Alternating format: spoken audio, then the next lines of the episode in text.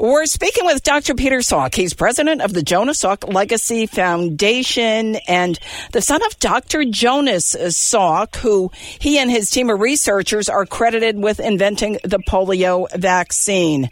Dr. Peter Salk, welcome to the 77 WABC Early News. Thank you, Deborah.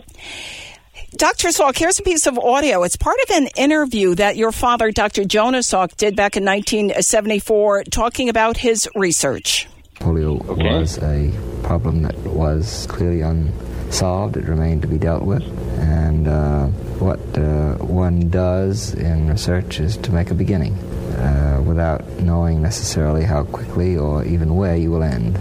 Then in 1955, then President Eisenhower honored your father at the White House. I have no words in which adequately to express the thanks of myself all the people I know and all 164 million Americans, to say nothing of all the other people in the world that'll profit from your discovery.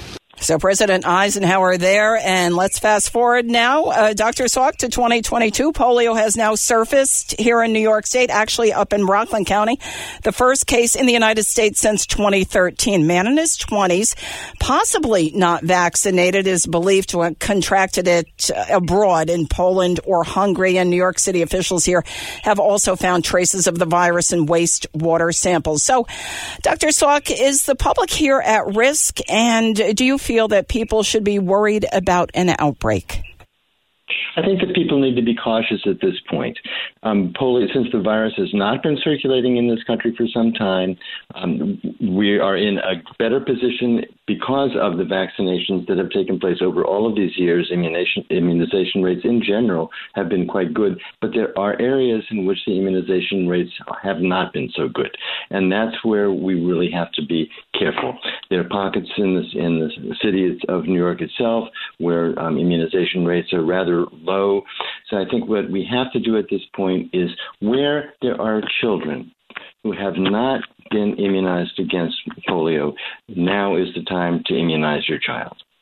And with respect to adults, it's not impossible that as time has gone on after being immunized as a child, that the immunization um, level of protection may have fallen off some. It, my father's view was that that would not actually happen.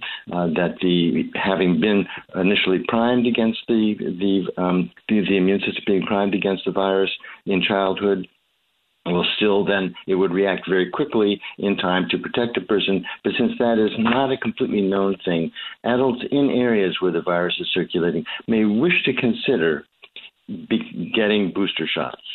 So it's we're not at, a point where there is a, a flame, a, a, you know, a, conflagration, but we want to prevent that.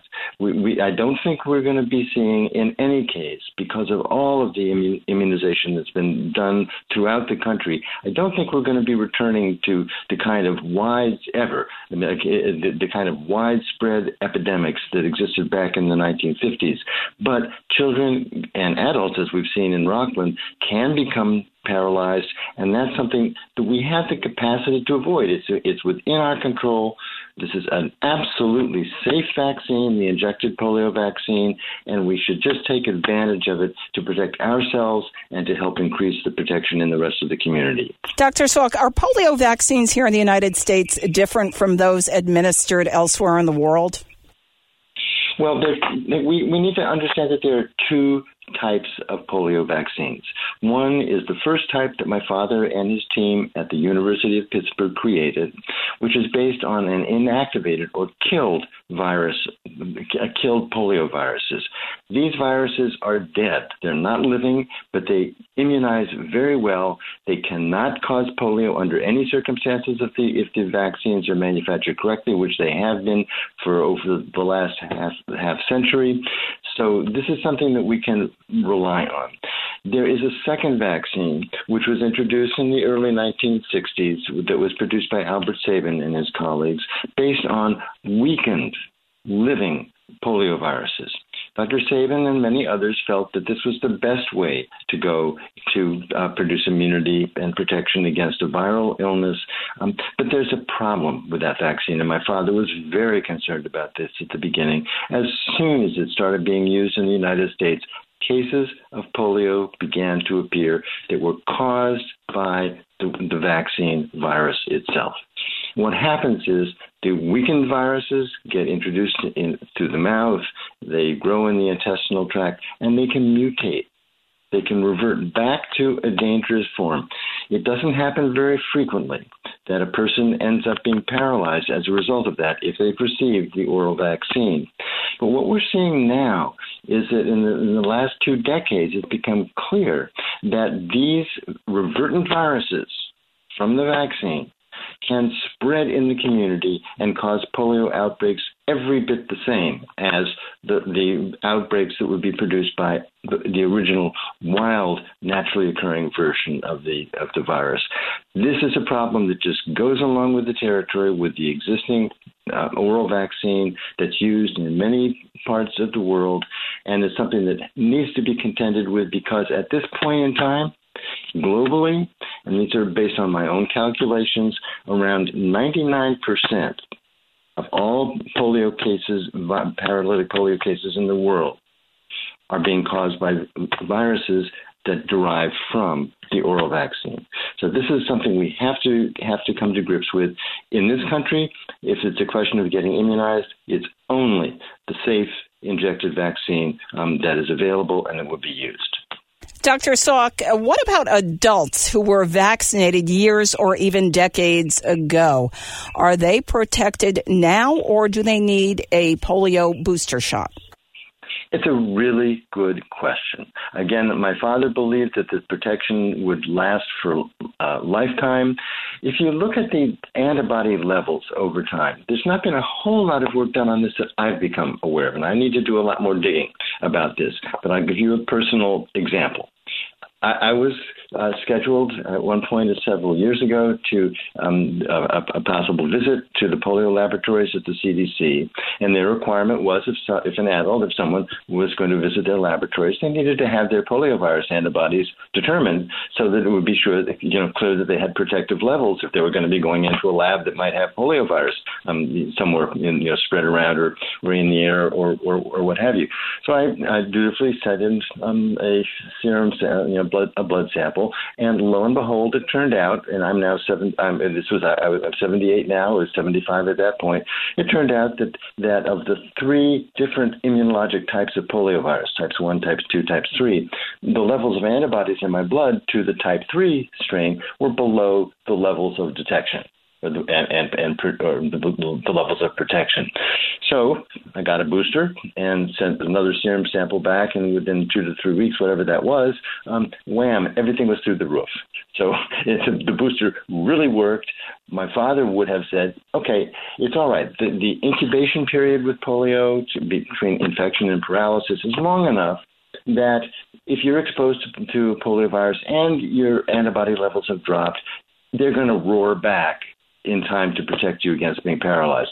Personally, I, I think that's a, is, is that's a good it's good in theory, but if anyone has any question in their mind about could I conceivably um, be at risk, it's very easy, it's very safe just get another booster shot. The CDC recommends that if, if adults are, are exposing themselves to uh, dangerous situations with respect to, to um, polio, traveling to hot, to countries where, where the levels are high, and now I think we, this would apply, I would believe, also to New York City and the, and the Rockland and Orange County areas.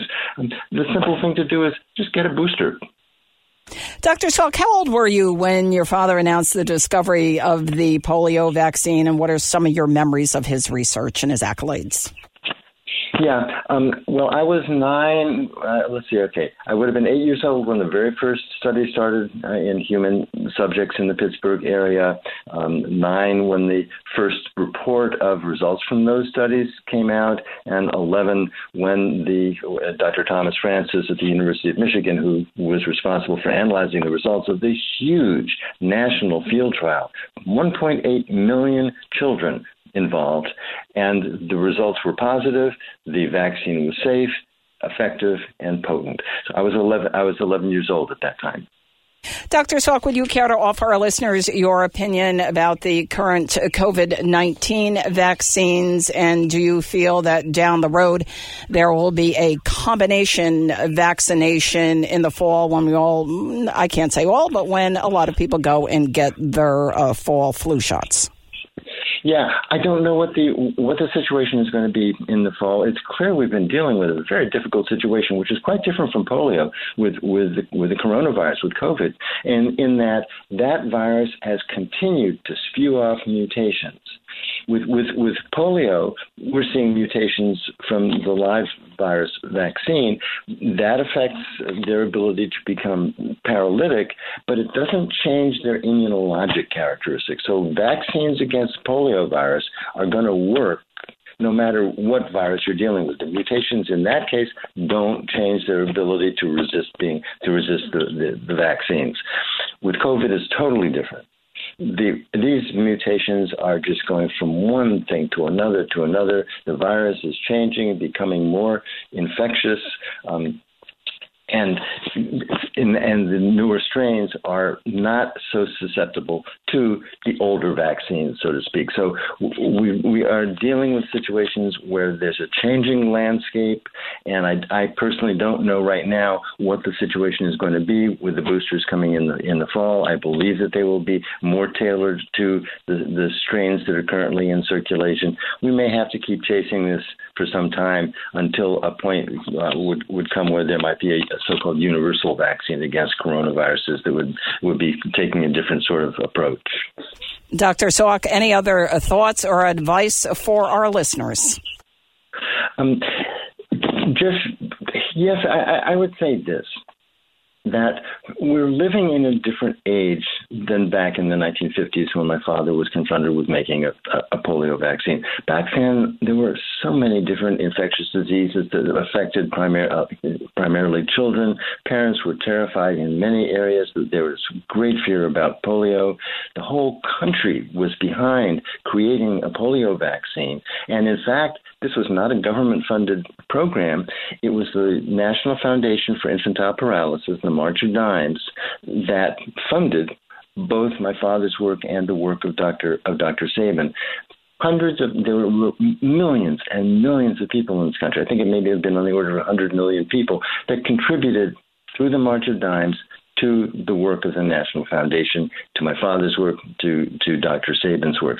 When the announcement was made in, on April 12th of 1955, and you heard the reaction of, of President Eisenhower to that, this was the success not only of, of my father and his research team, this was the success of the people of this country. They funded this program. They were behind it. In this day and age, it's a bit different because we're not now. COVID has brought infectious diseases back to the forefront. Now we've got monkeypox that's, that's in the wing. So there are there's an awareness of, of infectious disease, but over the decades, there's become people, I believe, become more complacent and and feel, felt that well, you know, we're not really faced with something that's very serious and significant, totally different from back in the 1950s. We don't need to have our children immunized. We can sort of just sit back and and uh, you know and, and wait and and maybe could there be any risks to vaccines? And if so, let's let's be cautious with our kids. But I think what we have to realize is that these illnesses are waiting in the wings. This is a wake up call to us that we've now got the polio virus back in this country, which is and the virus is now back is from is from the oral vaccine itself. It's not the original version, so to speak, but it, it's mm-hmm. still it's a wake up call. Don't let your guard down. Don't relax about immunizations. Get your children immunized. It's a it's a responsibility one has to oneself, to one's family, and also because the more people that are vaccinated against one of these illnesses, the more protection there is for others in the community who, for one reason or another, may not be able to be vaccinated because of some other illness or, or, or what have you. So let's do our duty to ourselves. Let's do our duty to the rest of society and the community and make sure that we keep up our immunizations, both for ourselves and for our children. Dr. Salk, thank you very much for speaking with the 77 WABC Early News, your insight and your expertise and your memories. Great. Thank you very much, Deborah. It's a pleasure to have talked with you. Thank you. It was a pleasure speaking with you as well.